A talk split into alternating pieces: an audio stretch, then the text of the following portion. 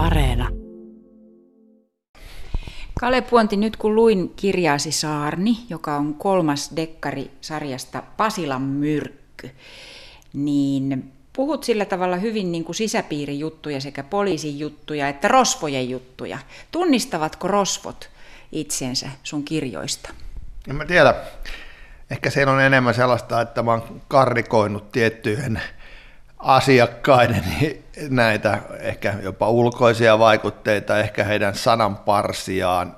Ehkä olen keskustellut muun muassa tässä Saarnissa on tällainen vähän vanhempi ammattirosvo, joka on huolissaan siitä, että nuoret tulee vasemmalta ja oikealta ohi, niin tällaisia, jotka osaavat käyttää tietokonetta ja ovat muutenkin niin kuin etevämpiä tässä nykyajan rosvoilussa, niin kyllä mä oon tavannut näitä vanhan liiton miehiä, jotka myöntää itse sen, että, että elämä taitaa mennä tässä rosomaailmassa pikkuhiljaa ohi.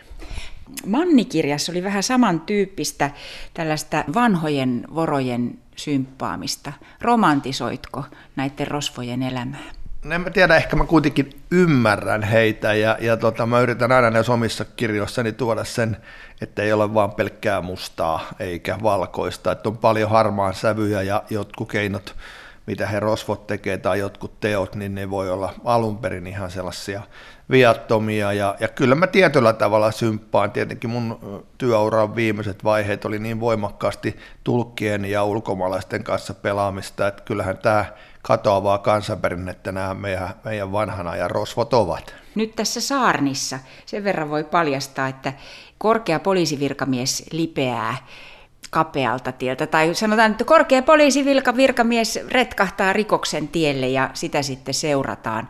Saanko mä sanoa sen?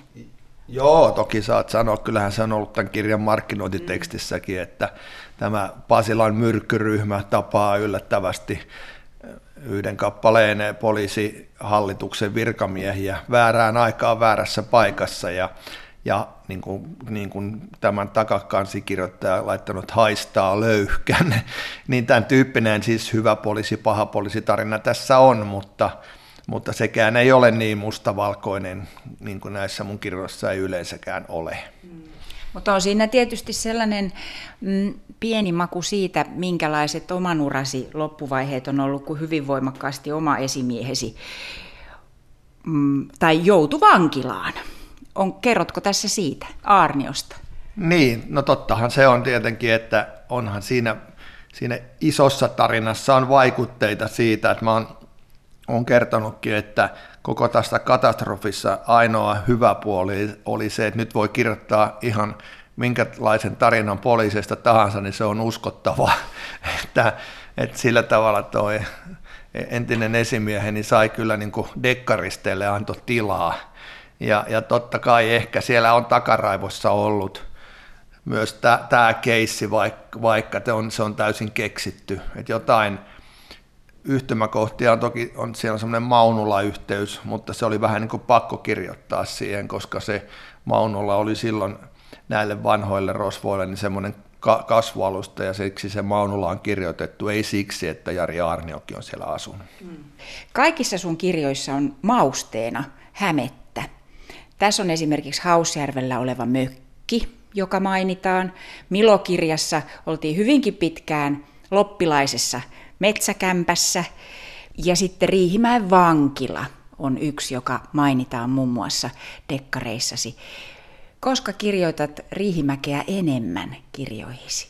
Mä tiedän, mä oon aina pyrkinyt kirjoittamaan sellaisista paikoista, jos mä olen, jos mä olen, jossa mä olen itse ollut.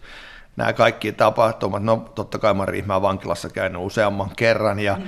ja kun olen täältä kotoisin, niin tota, käytän aina jossain, no tässäkin ollaan, ollaan ihan tuossa 200 metrin päässäkin, ei vitsi, sen enempää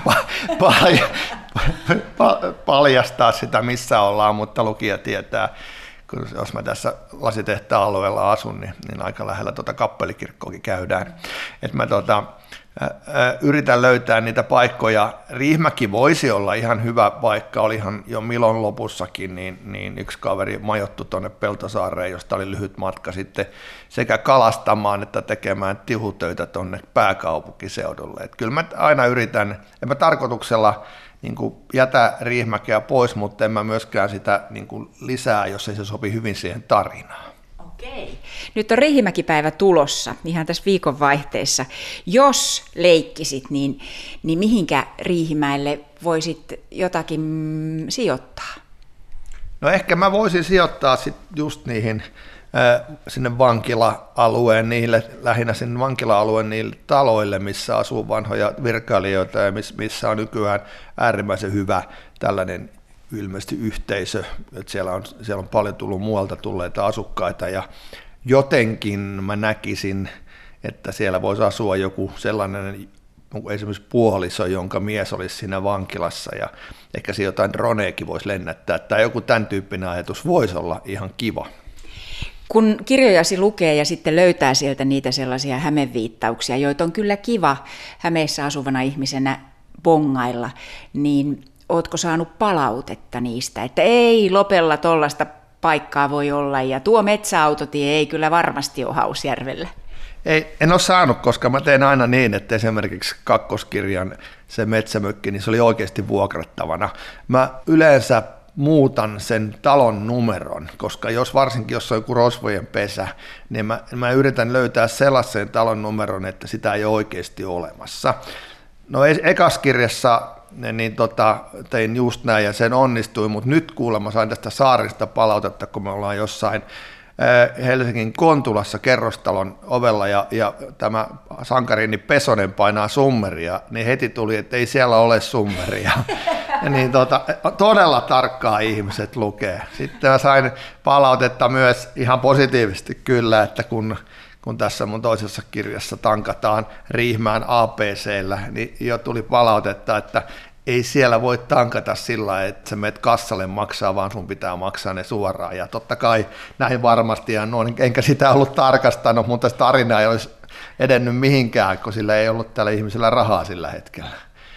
Äsken sanoitkin jossakin vaiheessa, että käyt paljon puhumassa ihmisille, muun muassa siitä, mitä poliisina ollessasi viimeksi tutkit, eli tällaisia netissä tehtäviä rikoksia ja muun muassa romanssihuijareita. Oot MTV3 rikospaikkaohjelman asiantuntijana ja lisäksi teet podcastia. Eli vaikka oot nyt virallisesti jo reilun puoli vuotta ollut entinen poliisi, niin tällaisista poliisi- ja rikosasioista niiden ympärillä pyörit kuitenkin aika tiukasti. Joo, se pitää paikkansa. Mä oon omassa päässäni miettinyt, että niin usein kun kysytään, niin paljon kysytään, niin tehdään, koska sekin aika tulee varmasti, että voi oikeasti heittäytyä näille olonneuvospäiville. Että nyt täytyy kyllä rehellisesti myöntää, että ehkä vähän liikaakin tullut näitä juttuja, sitten kun nämä kirjan deadlineit painaa mutta sitten taas toisaalta mut puuttuu nyt se päivätyö ja mä oon monesti miettinyt sitä, että missähän välissä mä oon ehtinyt käymään aikanaan töissä. Ja tota, mutta tämä on ollut kivaa, mä en kaikkia asioita niin ajattele työnä.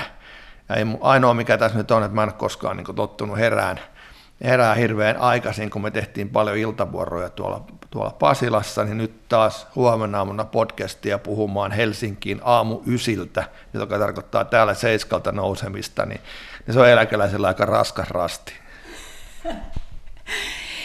Kaipaatko sitä, että, että olisit päivätöissä tai iltatöissä poliisina?